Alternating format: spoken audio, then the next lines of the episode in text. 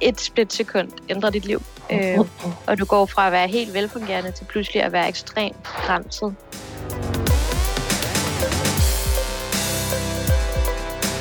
Man, man kan ikke bare have lidt multiple sklerose. Altså enten har man den her sygdom, eller også har man den ikke. Men man kan godt have lidt hovedpine, og så kan man have meget, meget svær hovedpine.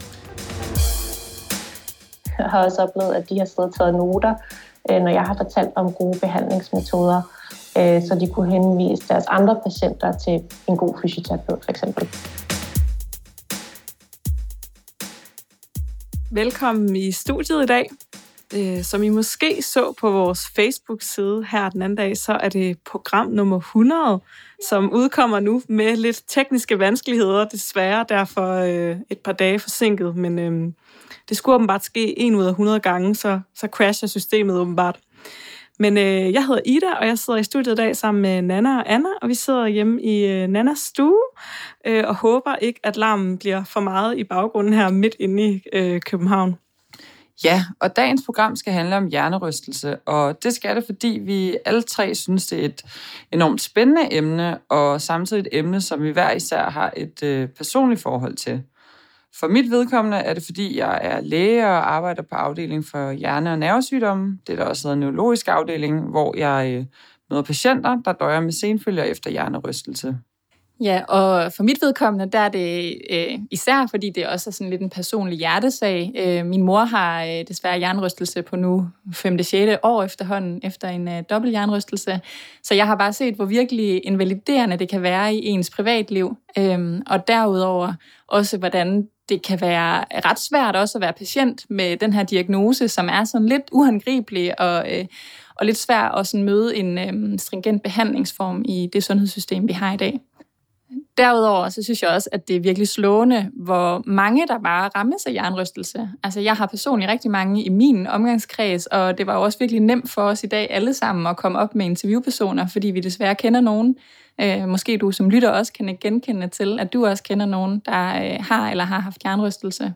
Og, og så synes jeg jo også, når man sådan kigger på det som samlet masse, altså vi kan se i tal fra øh, Dansk Center for Jernrystelse og mange andre steder, at det her tal med en årlig incidens på omkring 25.000 tilfælde fremgår rigtig mange steder, øh, og at det samtidig er et tal, som nævnes at være behæftet med et ret stort mørketal, formoder man. Fordi det registrerede antal her kun omfatter dem, som har henvendt sig på en skadestue og fået diagnosen hjernerystelse. Så alle dem, der har været igennem praktiserende læger, eller som ikke har henvendt sig, de indgår jo ikke i den her statistik. Og der er også flere studier, der ligesom peger på, at det måske nærmere ligger op mod 70.000. Og bare lige for at relativere det lidt, så kan man sige, at den årlige incidens i forhold til nye krafttilfælde, det var ifølge kraftens bekæmpelse i 2019 på 45.000. Så igen, det er altså noget, som virkelig bare rammer enormt mange. Og når man nu snakker om, at det rammer så mange, så burde man måske også have et rigtig godt behandlingstilbud til de her patienter. Og en af grundene til, at det kan betale sig for samfundet at investere i øh, god behandling til de her patienter, det er, at øh, man ved, at de patienter, som rammes af hjernerystelse, de har en øget risiko for at stå uden for arbejdsmarkedet helt op til fem år efter øh, traumet. Øh, og det er faktisk personer med øh, en højere videregående uddannelse, der stiger den risiko med helt op til 115 procent. Så det er altså noget, der er rigtig dyrt for samfundet, at der er mange, der desværre øh, døjer med senfølger efter en øh, hjernerystelse. Ja, så både må man sige meget invaliderende for den enkelte, også ret invaliderende måske for vores samfund, og noget, som man også som patient kan opleve at stå ret alene i forhold til at skulle navigere i. Og det er jo noget af det, vi også skal dykke ned i i dag, hvor vi jo både skal snakke med en ekspert, øh, en faglig ekspert, kan man sige, i jernrystelse, og også nogle eksperter på den måde, at de har haft det helt inde på livet og selv har erfaringer med det. Så skal vi ikke bare kaste os ud i første interview? Nu skal vi til noget, som personligt ligger mit hjerte meget nært, vi skal nemlig tale med nogen, der må sige sig at være eksperter i, hvordan det netop kan føles at have jernrystelse og senfølger. For det er desværre det, som vores næste tre gæster, øh, Laura, Emilie og Amalie, har til fælles, og øh, det skal vi have en snak om nu. På grund af corona, så tager vi selvfølgelig den her øh, gruppesnak lidt på distancen, så jeg vil lige straks ringe op til pigerne på Skype. Men jeg vil bare lige tilføje, at det var også lidt interessant, at allerede i planlægningen af det her interview blev det ret tydeligt, hvordan der jo er mange små hverdagsmæssige benspænd, når man lever et liv med jernrystelse øh, eller senfølger. For en af pigerne gjorde mig opmærksom på, at hun desværre ikke kan sidde ret lang tid øh, og tale til en skærm, øh, som vi skal gøre nu her på Skype. Så derfor så interviewet også planlagt lidt i nogle bidder, så der vil blive nogle øh, gode pauser for pigerne undervejs. Men øh, nu prøver jeg at ringe dem op.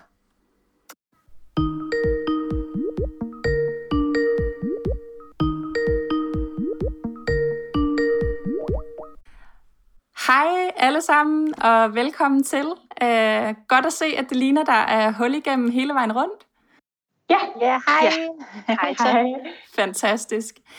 Øhm, jamen, øh, vi er jo samlet, fordi vi skal snakke lidt om øh, det at have jernrystelse, øh, som I jo alle sammen må sige sig være øh, eksperter i. Så jeg tænker, kunne I ikke øh, starte med lige at øh, give en kort præsentation af jer hver især, og fortælle lidt om, øh, hvordan I fik jernrystelse, og hvor I lige er i forløbet nu. Jo. Laura, vil du starte? Ja, det vil jeg gerne. Øh, Jeg hedder Laura, og jeg er 33 år. Jeg fik hjernerystelse for 6 år siden, hvor jeg faldt øh, på cykel og slog hovedet i en kantsten. Og siden da har, øh, har hjernerystelsen ligesom fulgt mig øh, i nogle perioder mere og, og nogle perioder mindre.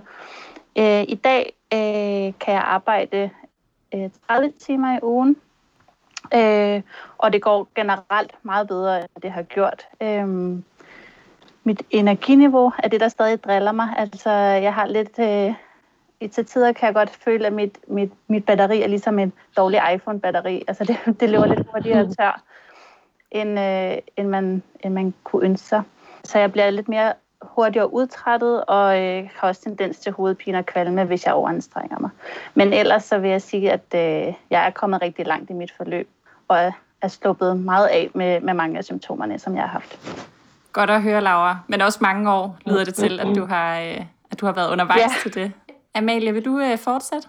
Ja, jeg hedder Amalie, og jeg er 31 år. Jeg øh, har haft fire hjernerystelser i mit liv. Jeg fik to, da jeg var barn, som var sådan meget klassisk. Øh, fald bagover, øh, kaste op, besvime. Og så har jeg haft to voksne. De var begge to for fem år siden, sådan med et par måneders mellemrum. Og den sidste, jeg fik hjernerystelse, der gik jeg ind i en dørkarm Nej. med panden først, en lav dørkarm. Øh, og det er jo ikke sådan, sådan et, et meget kraftigt slag, men det var altså nok til at give mig alle de her senfølger. Og ja, den kan jeg jo stadigvæk mærke i dag, men jeg har fået det meget, meget bedre. Øh, I dag, der kæmper jeg nok mest med spændingshovedpine, sådan omkring øjnene og i kæben. Og så har jeg også problemer med, øh, med min energi, og, øh, og skal bare sådan tænke over at holde pauser i de ting, jeg laver, og Øh, ja, sådan for eksempel, så kan jeg godt øh, tabe tråden, som jeg lige gjorde der.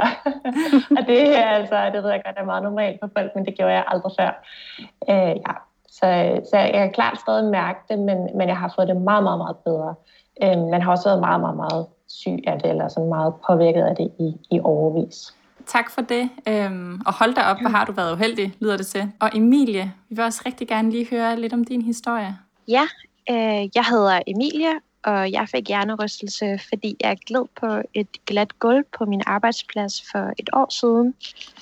Øh, og jeg synes egentlig ikke, at faldet var specielt voldsomt eller gjorde specielt ondt. Men en af mine kollegaer insisterede på, at øh, jeg skulle på skadestuen. Og her der vurderede lægen, at jeg havde en mild hjernerystelse, og han fortalte mig, at øh, jeg ville være god igen efter tre dage. Øh, men det passede altså ikke, for nu har jeg haft et år, og jeg er bange for, at der godt kan gå lang tid, før jeg er ovenpå igen. Øh, blandt andet så døjer jeg rigtig meget med min energi. Øh, som jeg også sagde, inden vi begyndte at tale sammen, så var jeg i tvivl, om jeg kunne gennemføre det her interview, fordi jeg simpelthen er så træt lige nu. Øh, så det kæmper jeg med, og så er det tinnitus og øh, hovedpine, som jeg især døjer med. Ja. Men lad os prøve at kaste os ud i øh, det næste spørgsmål, for jeg er lidt nysgerrig på at høre, om I kan sætte nogle ord på, hvordan det føles at have jernrystelse. Hvor vil du måske starte med det, Emilie? Øh, altså når, når jeg prøver at visualisere, visualisere det for venner og familie, så, så plejer jeg at sige, at de skal prøve at forestille sig at have sådan nogle rigtig onde tømmermænd. Øh, og så oven i det, så skal de forestille sig, at de ikke har sovet om natten, øh, og at de står på en båd, der gynger, mens at de har en hjelm på, som strammer, øh, og at der er en øh, larmende støvsuger, som roterer rundt omkring dem. Det lyder helt forfærdeligt. Det håber jeg ikke Jamen, er, er vedvar. Altså, det var, det var sådan helt i dagene efter, eller hvor lang tid havde du det sådan? Sådan havde jeg det nok de første fire måneder.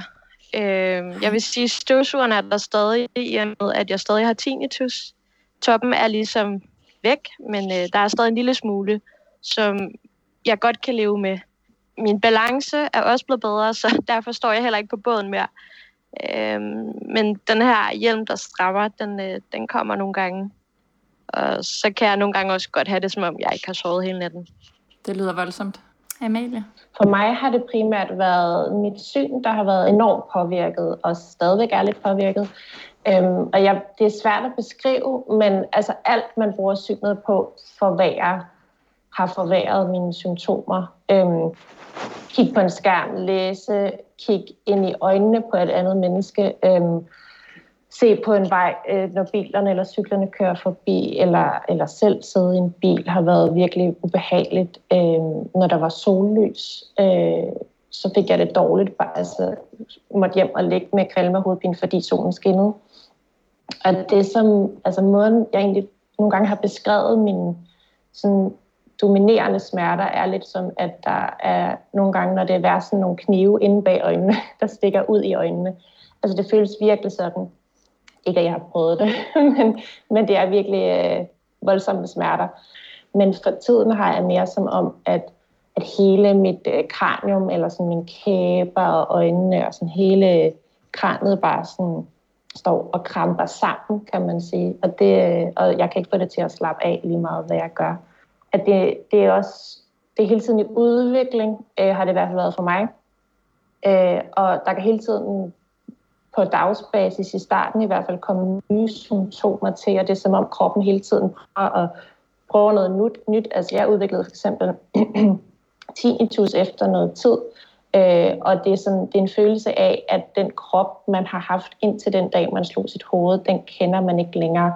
Nogle dage kan man meget, nogle dage kan man lidt, og det er helt enormt frustrerende øh, mm. og psykisk, at man, man en dag, hvor man har lavet meget lidt og gjort alle de rigtige ting, stadigvæk skal ligge øh, om aftenen og have enormt dårligt. I starten, det første, de første mange måneder, lå jeg med en sovemaske og, og, og så øh, på de værste dage kun lyset et par minutter om aftenen, hvor det lige var sådan den rette øh, lysstyrke til, at jeg kunne holde ud og se øh, verden på. Så det var, det var meget slemt dengang. Laura, jeg kan se, vil du supplere også her? Ja, øh, jeg er meget enig i de oplevelser, Amalie beskriver. Øhm, jeg har også selv døjet med synet øh, og haft øh, sådan samsynsproblemer.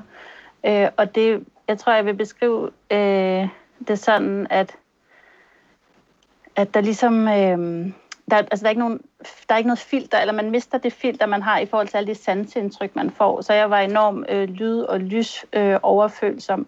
Øhm, så hvis der er et skarpt lys, så føles det bare, at det sådan, nærmest det borer ind i øjnene og går direkte ind i hovedet. Og da jeg, øh, altså det første år, hvor jeg havde, øh, efter jeg havde slået mit hoved, der havde jeg rigtig svært ved at krydse en vej, simpelthen. Altså fordi jeg kunne ikke øh, afstandsbedømme, når bilerne kom. Altså jeg blev svimmel, fordi det gik så hurtigt. Der var så mange ting, min hjerne skulle koble. Det der med, at man skal krydse, og man skal gå over en trafikeret gade og, og have det overblik. Så jeg, turde kun gå over der, hvor der var fodgængerfelt, fordi ellers så så kunne jeg simpelthen altså være simpelthen bange for, om, om det ville lykkes mig at komme over. Det er simpelthen de her sanser, som bare bliver sådan helt vildt overfølsomme. Øh, jeg har også nogle gange beskrevet det sådan lidt som at være i sådan en osteklokke, altså sådan at, at alt bare hammer mod den, og det ligesom giver sådan en ekko ind i hovedet, så, så, øh, så alt bare bliver ganget op man er så tung, altså jeg blev meget tung i kroppen og træt. Altså den der udtrætning er jo netop også fordi, at man ens øh, sanser og er på overarbejde på den måde. Så det gør også, at det der med at batteriet bare er aflært, fordi man bare bruger det på alt muligt, man ikke normalt ville bruge det på den energi, ja. man havde. Det, øh, det lyder voldsomt, og nok også et meget godt billede, det her. Nu har I beskrevet både fra altså den helt græltur ude på båden, og værste tømmermænd, og aldrig har sovet, men, men det lyder jo også bare helt ekstremt, og skal hele tiden i en dagligdag have den her fornemmelse af, at ens sanser ikke fungerer optimalt, og på en eller anden måde helt skal, skal genstartes, det system lyder det til. Øhm, jeg vil gå til næste spørgsmål, men jeg skal lige høre først, er der behov for, at vi lige tager en, øh, en pause igen? Jeg kunne godt tænke mig fem minutter. Ja. Så øh, slukker vi lige skærmen og, og lige tager øh, fem minutter, og så mødes vi igen 33. Det er godt nok vildt at høre, at sådan en ting, som bare skulle gå over vejen, kan fylde så meget for en. Ja, virkelig. Altså, det lyder jo virkelig som om, at sanserne er blevet sådan helt øh, genfødt på... Ej, okay, jeg bliver lige sådan selv helt forvirret af den der lyd, men... Ej, hvor er det... Lige hyldet ud af den et øjeblik. Fuldstændig. Der Men var det, en af pigerne, der virkelig snakkede om det der med, at der var en støvsuger, der havde kørt rundt om hende i nærmest et helt år, ikke? ja, og det er måske et meget godt billede på... Altså, prøv at forestille jer, hvis det der var noget, der skulle følge med en. Altså, ej. okay. Ja, Tak jeg skal for nok, øh, smagsprøven, men yes. nej tak. Så har vi lige forsøgt at sætte vores lytter lidt ind i, hvordan det kan være. Inden vi vender tilbage til pigerne, så skal vi tale med Henrik Schütz, som er overlæge og associate professor i neurologi og er tilknyttet Dansk Hovedpinecenter på Rigshospitalet Glostrup. Altså, det er jo faktisk utrolig sjældent ikke at opleve at have hovedpine. Altså, det, det er en minoritet, der ikke har oplevet at have hovedpine. Men de fleste har, har oplevet hovedpine, hvis de er tømmermænd, eller hvis de er lidt dehydreret, eller virkelig er, er trætte, eller, eller sådan. Øh, og det er jo det er jo egentlig noget, man definerer som, som en sygdom, men det er jo svært at forstå som en sygdom, fordi det er jo, det er jo noget, man sagtens kan, kan leve med. Øh, men så er der jo nogen, der har øh, svær, svær hovedpine næsten på, på daglig basis. Og det er jo et helt andet spektrum, og det er jo en alvorlig sygdom. Og det synes jeg er er spændende, at det er sådan et kæmpe spektrum. Det er også det, der kan gøre et problem, fordi at dem, der har meget svær hovedpine, de taler så med dem, der, der kun oplever det en gang imellem, og dem, der oplever det en gang imellem, de siger, ja, men du skal da bare tage en panodil, og sådan, altså, så, så det kan være svært. Altså, hvis man nu har øh, multiple sklerose, det, det, det er der mange, der forstår, og det ved man, at det er en, det er en, en seriøs sygdom, og det er sådan, det, man, man kan ikke bare have lidt multiple sklerose, altså enten har man den her sygdom, eller også har man den ikke. Men man kan godt have lidt hovedpine, og så kan man have meget, meget svær hovedpine. Vi spurgte Henrik, om vi ved, hvad der sker i hjernen under en hjernerystelse.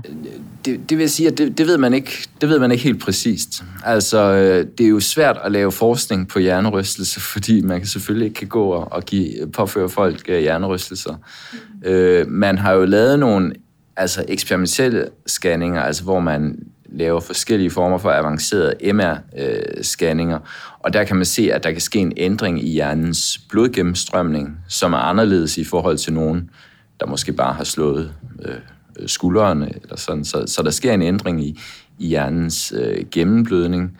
Øhm, der kan også ske en øh, aktivering af forskellige øh, centre i hjernen i forbindelse øh, med øh, en hjernerystelse.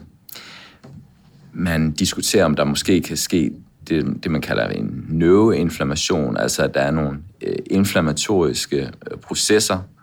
Øh, det er jo ikke, ikke ligesom hvis man har en bakteriel meningit, øh, eller hjernehindebetændelse eller sådan noget, men at der sker en eller anden form for, for inflammation, at der bliver frigjort nogle øh, signalstoffer, fordi hjernen reagerer øh, på det her. Så, så der, man har teorier om, at der, der kan foregå nogle forskellige ændringer i, i hjernens øh, funktion i forbindelse med, med hjernerystelse. Man kan ikke sikkert scanne sig, sig, sig til øh, øh, øh, en diagnose, der, der hedder hjernerystelse. Så er der også nogle biomarkører, der, der, der bliver forsket i.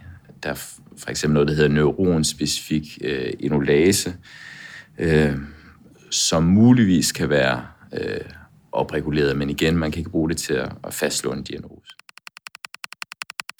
Vi spurgte Henrik til, hvordan man behandler hjernerystelse i Danmark, og om behandlingen er ensrettet. Mit, mit indtryk er, at, at det ikke er, er ensrettet. Man har jo faktisk ikke sådan helt klart fastslået, hvordan man skal behandle øh, hjernerystelse. Altså i, i mange år, der har man jo fået, der har man jo haft øh, borgere, der er kommet efter en hjernerystelse, og så er kommet til en skadestue, og så bliver de undersøgt. Øh, og så bliver det måske fastslået, at du har symptomer, der der tyder på, at du har fået en, en hjernerystelse. Øh, og så har det, af mit indtryk, at det har været rådgivning, at man skulle holde sig fuldstændig i, i ro i, i op til en uge. Man måtte ikke læse, man måtte ikke se fjernsyn, og man skulle øh, holde sig fra, fra arbejde, sygemelde sig, sig i, en, i en uge.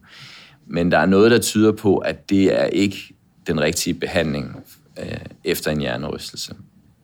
Man skal selvfølgelig være opmærksom på de symptomer, øh, man har, og man skal jo ikke øh, gå på arbejde, hvis man har mange symptomer, men der er flere undersøgelser, der viser, at det egentlig er en god strategi, så vidt muligt at prøve at vende tilbage til sit sådan tidligere, øh, tidligere liv, sit tidligere funktionsniveau. De fleste de vil opleve at have symptomer på hjernerystelse, og så efter en til to uger bliver de øh, sig selv igen og har ikke nogen symptomer.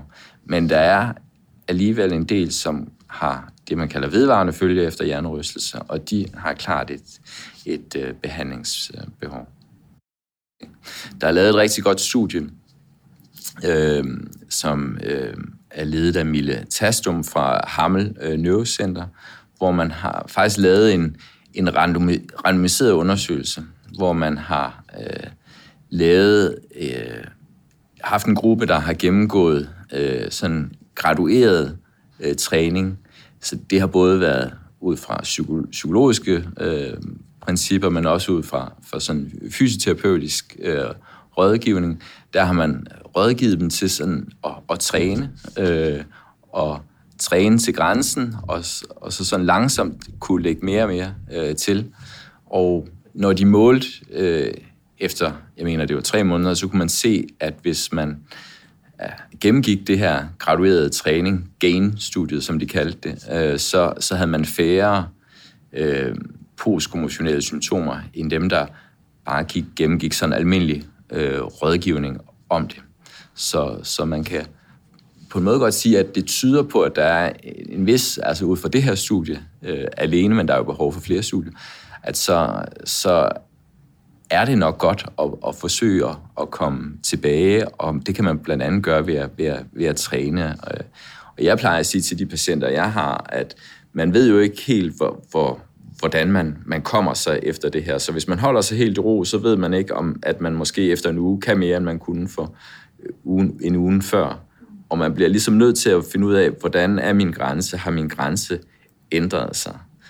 Og jeg mener sådan ud fra sådan kendskab til, til neurologi, så mener jeg ikke, at, at det er farligt for, for hjernen eller kroppen, at man nogle gange finder ud af, okay, nu, nu kommer jeg til at gøre mere, end, end hvad jeg havde godt af så nu hvor vi har hørt Henrik fortælle lidt om, hvad den optimale behandling kan indeholde, så lad os prøve at vende blikket tilbage til pigerne og høre lidt om deres møde i praksis med sundhedsvæsenet. Altså, mit første møde var ikke særlig godt. Øh, som nævnt, så var jeg på skadestuen lige efter min ulykke, øh, hvor lægen vurderede, at jeg ville være god igen efter tre dage, og sendte mig hjem uden nogle anvisninger andet, end jeg bare skulle tage det lidt med ro. Øh, da jeg så opsøgte min egen læge, så havde hun heller ikke øh, særlig meget erfaring på feltet, og sagde også, at jeg bare skulle slappe lidt af, og så ville jeg nok få det bedre.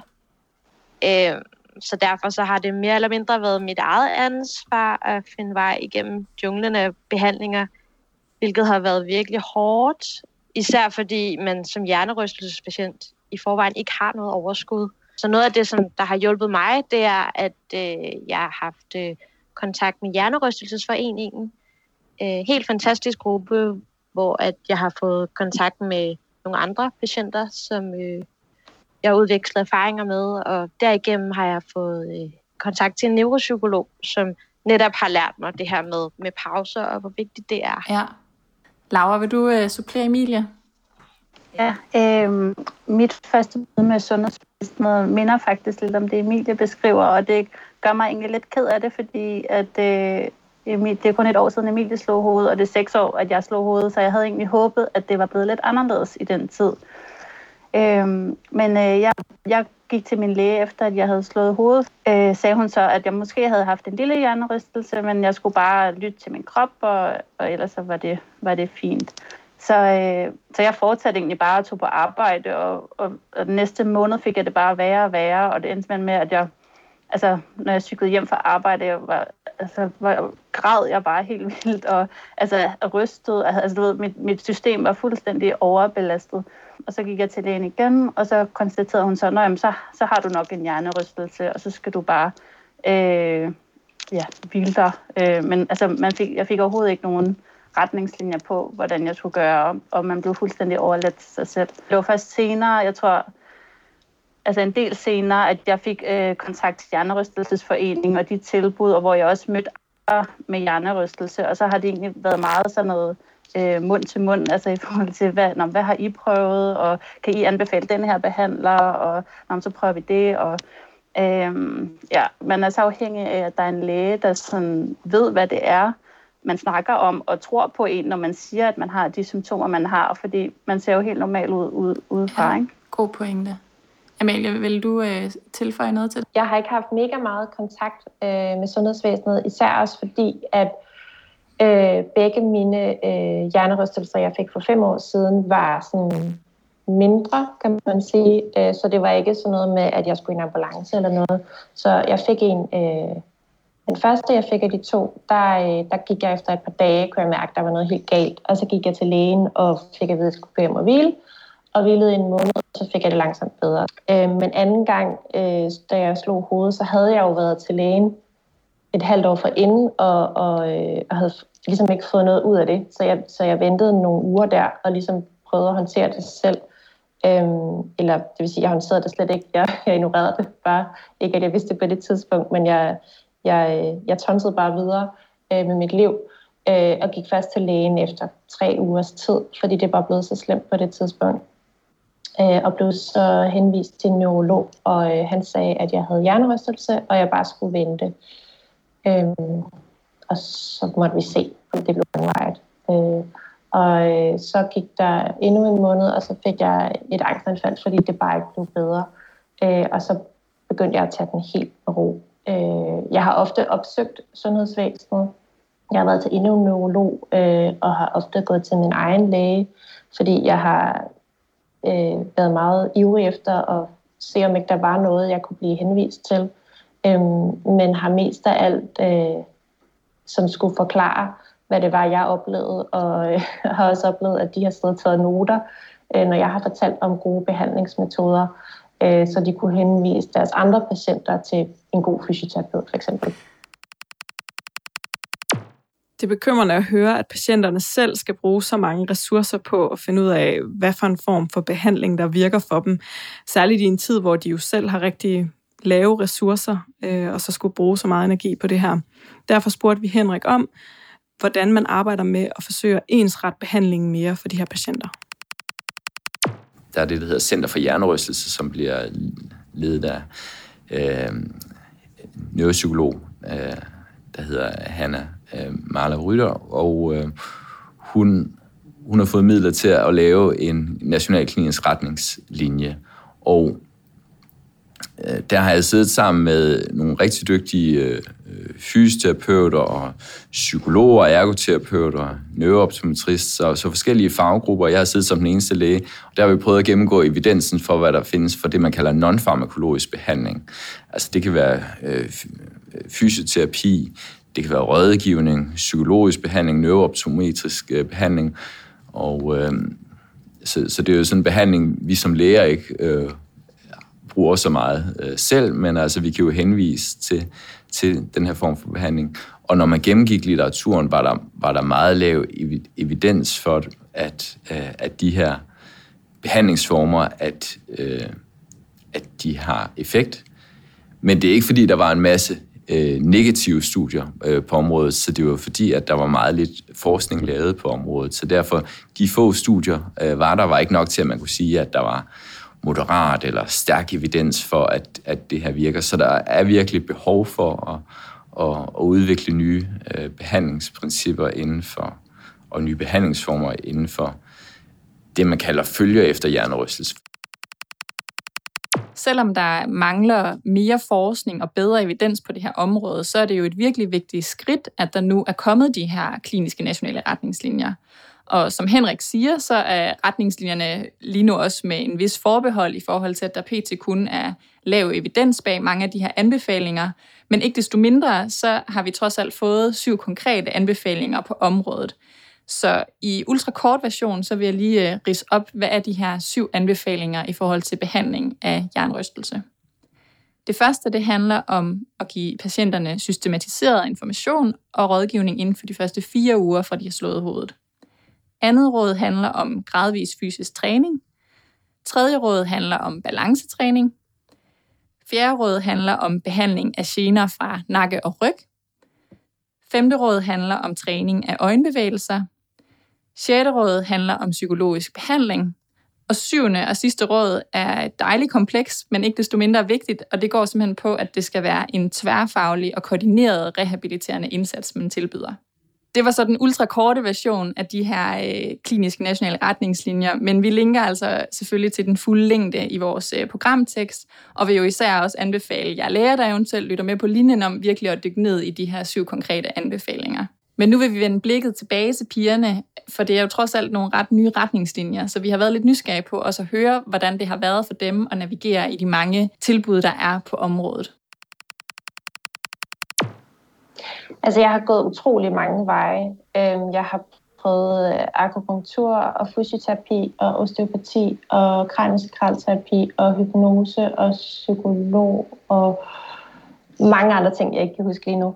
Øhm, og, øh, og jeg vil sige, at jeg har været meget, meget opsøgende i det. Jeg har øh, spurgt øh, folk, jeg kendte, der havde hjernerystelse. Jeg har øh, googlet enormt meget. Det, der har været afgørende for de ting, jeg har valgt, det har nok været, øh, hvis jeg var i, i et behandlingsforløb hos en behandler, og det måske var ved at, jeg kunne se, at det ikke gav så meget mere, så så blev jeg meget øh, mismodig, og så begyndte jeg måske at google igen og finde noget nyt, eller at spørge folk igen. Så det har virkelig været en jungle at finde rundt i, øhm, og det har i enormt høj grad været båret af, at jeg selv har, har lagt mange timer øh, ved min telefon, som jeg selvfølgelig gjorde, at jeg fik det enormt dårligt øh, med at google. Og så har det selvfølgelig også været enormt dyrt. Det, er jo, øh, det var aldrig noget, jeg kunne have gået til, hvis ikke jeg havde kunne låne penge af mine forældre. Er der nogen af jer andre, der vil supplere Amalie? Ja, men det, det er jo bare præcis samme historie øh, for mig som ved Amalie. Så, ja. Øh, ja. ja. Ja, man føler sig meget fortabt. Og så igen det der med, så føler man så også nogle gange, at det kommer lidt an på held, ikke? Altså, hvem er det, det lige du, du hører eller noget fra, og så prøver du en, og så, så er det måske en, en behandler, der er god for dig. Og måske er det ikke, og så brænder du nallerne, og så skal du lige sunde dig lidt, inden du så kaster over det næste. Øhm, men man kan sige, man har i hvert fald, eller jeg har i hvert fald oplevet, at jeg har brug for at, at have de der behandlingsforløb, fordi man har brug for at, at, at, at klynge sit håb til et eller andet. Du ved, at når nu er jeg i gang med det her, så nu vil der være en fremgang på en eller anden måde, eller nu håber jeg, der sker det her. Ja, så man kan sige, at de gode behandlere har virkelig også god effekt, fordi de også sådan psykisk er med til at løfte en, og med troen på, at man godt kan blive rask igen. Ja, vigtig pointe. Det giver, det giver god mening. Jeg vil også gerne tilføje, at øhm, at jeg jo endte med at finde en rigtig god en behandler, der passede rigtig godt til mig, øh, som, som jeg fandt på et godt tidspunkt, og som, øh, som hjalp mig med at lægge en god genoptræningsplan. Og det er jo i høj grad derfor, jeg er der, hvor jeg er i dag, og kan arbejde relativt normalt, og har det meget, meget bedre, end jeg nogensinde havde troet, jeg ville få. Så i mit konkrete tilfælde var det, hvor meget vand jeg skulle drikke om dagen, og hvor meget jeg skulle sove om natten. Og jeg måtte ikke sove lur om dagen, og jeg skulle begynde at powerwalke, og Øhm, så skulle jeg begynde at prøve at sidde fem minutter ved en skærm, og alle de her ting. Og, og i løbet af, af et år, der kom jeg jo op på at starte med at skrive special, og endte med at skrive special på fuld tid. Og, og nu kan jeg løbe tre gange om ugen, og det havde jeg aldrig nogensinde troet, jeg skulle kunne, fordi når jeg plejede at, at bare komme lidt op i tempo, fik jeg enormt meget kvældende, fordi min, min nakke hoppede, og det var enormt ubehageligt.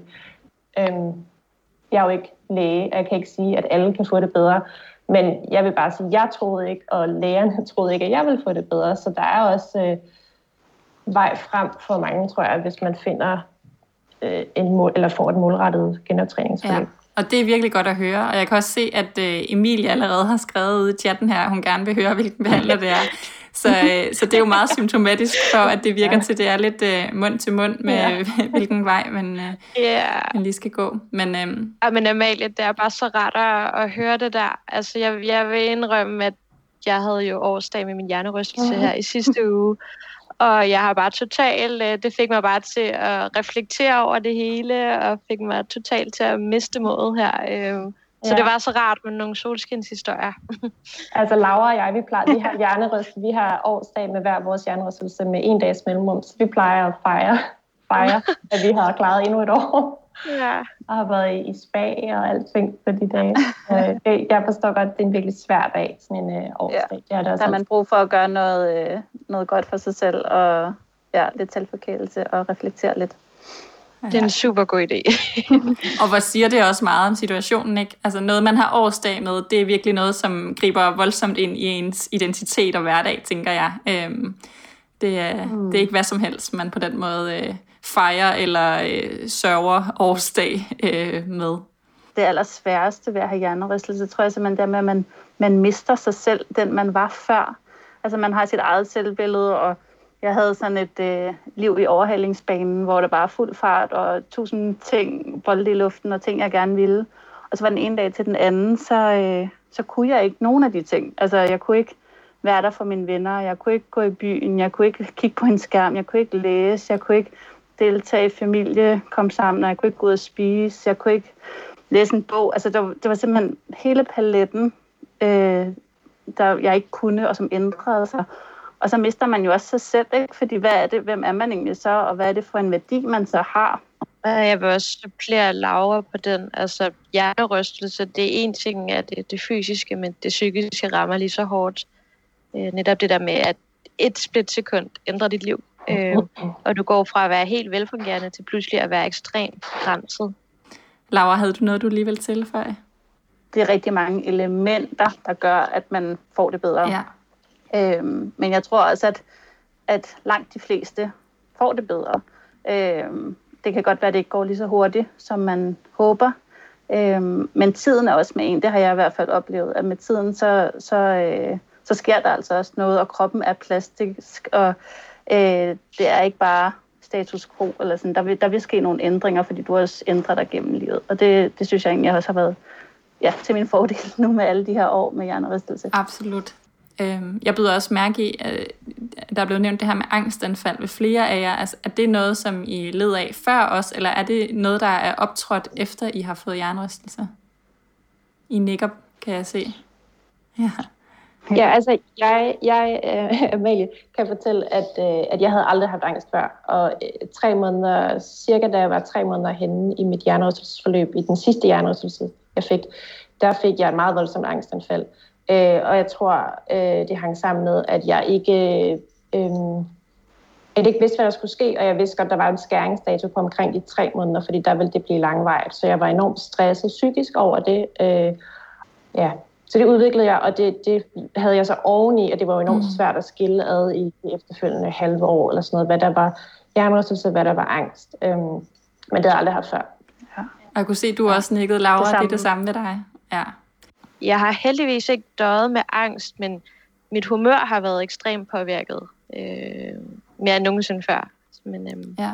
men det hjælper, når man kan se de, de små skridt, at det begynder at gå den rigtige vej, selvom det er i snegletempo. Ja. Mm. ja, det er et uh, tålmodighedsgame, lyder det til. Um, mega sejt i hvert fald, at, uh, at I ja, er kommet dertil, hvor I er nu, og alle sammen hænger i alligevel. Hvor er det godt at se, at der bliver øh, delt gode råd og øh, kærlighed ude i chatten. Øhm, det er meget, øh, som det er. ja, Jamen, øh, det er spændende lige at få et indblik i øhm, en lille, jeres egen lille mini-patientforening her. Det er jo virkelig ærgerligt at høre, når vi har de her tre piger med, at øh, der er en, der har slået hovedet for seks år siden, og en, der har slået hovedet for et år siden, og de har stort set været igennem de samme frustrerende ting med at finde ud af, hvad for noget behandling, der virker, og har haft samme oplevelse med sundhedssystemet. Hvorfor er der ikke sket mere på seks år? Vi spurgte derfor Henrik om, øh, hvorfor er det så svært at forske og finde evidens øh, inden for det her? Når man har en sygdom, der er defineret ud fra kliniske øh, symptomer, så, så synes jeg egentlig ikke, at det er så usædvanligt, at der ikke er konsensus, fordi der kan være forskellige, i forskellige lande eller forskellige regioner, hvor man vælger at have en definition, og så, så, så det kan være meget forskelligt. Altså, det tror jeg egentlig er et generelt problem inden for sygdommen, der, der, der er syndromer, altså baseret på sådan kliniske øh, symptomer. En vigtig pointe i forhold til den her manglende internationale konsensus er, at man ikke kan dele forskningsresultater på tværs af landene, hvilket jo gør det sværere at få noget god evidensbaseret viden hurtigt.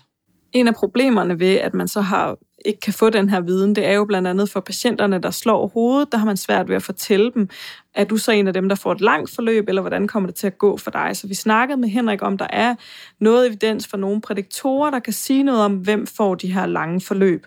Det er et rigtig godt spørgsmål, og hvis man søger på det, altså sådan på sådan forskningsdatabaser, så findes der rigtig meget litteratur, hvor man prøver at undersøge prædiktorer. Og jeg synes ikke, at det er sådan helt entydigt, hvad der er øh, prædiktorer øh, for det. Øh, der er nogle øh, sådan undersøgelser, der tyder på, at øh, hvordan ens mentale helbred var før øh, øh, hovedtraumet, det, det kan være, altså så hvis man, hvis man havde det psykisk dårligt på forskellige måder, at det kan være en prediktor for, at man har en større risiko for at have vedvarende følger. Men det er ikke sådan fuldstændig etableret. Altså, man kan være fuldstændig øh, sund og rask, og så have, have vedvarende følger. Men altså, det har været nævnt som en, en øh, prediktor. Hvor mange symptomer man har, altså hvis man virkelig har meget hovedpine og meget kvalme øh, i forbindelse med, med hovedtraumet, det kan også være en prediktor øh, for det hvis man laver neuropsykologiske undersøgelser i forbindelse med, med traumet og, og, og er, er mindre god til at lave de her neuropsykologiske tests, fordi man er så påvirket af sin hjernerystelse. Det har også været nævnt som, som nogle øh, prædiktorer. Der er også i nogle undersøgelser, der at, øh, at hvis man er øh, kvinde, at, at det kan være en prædiktor, uden at det, det sikkert kan, kan forklares. Nej, og lige præcis det her med manglende sikkerhed og manglende konsensus og god evidens, det virker jo i hvert fald til at være et gennemgående problem for det her område. Og jeg synes, at det vi jo kan høre i hvert fald fra pigerne, det er, at i sidste ende bliver det jo desværre lidt øh, patienterne, der må betale prisen for det og bliver taberne i det puslespil. Afslutningsvis, der talte vi også med pigerne om, hvis nu de kunne få lov at give de praktiserende læger derude tre gode råd med på vejen, hvad skulle det så være? Og der var de ret enige om, at øh, for det første, så ønskede de virkelig, at kendskabet til de her anbefalinger i de nye retningslinjer var noget, der kom til at, at leve ensartet hele vejen øh, rundt i landet. For det andet, så ønskede de, at der for uden den her tidlige information i forløbet også bliver implementeret en opfølgning ved egen læge efter to-tre måneder. Og som det sidste, så øh, kaldte de faktisk alle sammen på at kunne få en øh, pjæse, når man står i den her situation. Så øh, måske er der alligevel et lille øh, lyspunkt for pjæsens revival derude. Der er i hvert fald en patientgruppe her, som udtrykker, at det kan være rigtig belastende at skal sidde ved en skærm i det her forløb, og rigtig belastende selv at skal bruge sine ressourcer på at navigere i den jungle, som de i hvert fald oplevede det var. Noget, vi godt kunne tænke os at runde programmet af med, som pigerne også nævnte, er, at selvom de selvfølgelig virkelig helst har været alt det her for uden, så havde de også fået øjnene op for fordelene ved at skrue tempoet ned i hverdagen. Noget, man øh, måske også kan genkende her fra tiden under corona. Så vil vi bare sige tak, fordi I lyttede med. Det var så vores program nummer 100, og vi håber selvfølgelig, at der kommer i hvert fald 100 programmer mere. Øhm, vi håber, I kunne lide programmet, og at I selvfølgelig lytter med igen til vores næste program om to uger.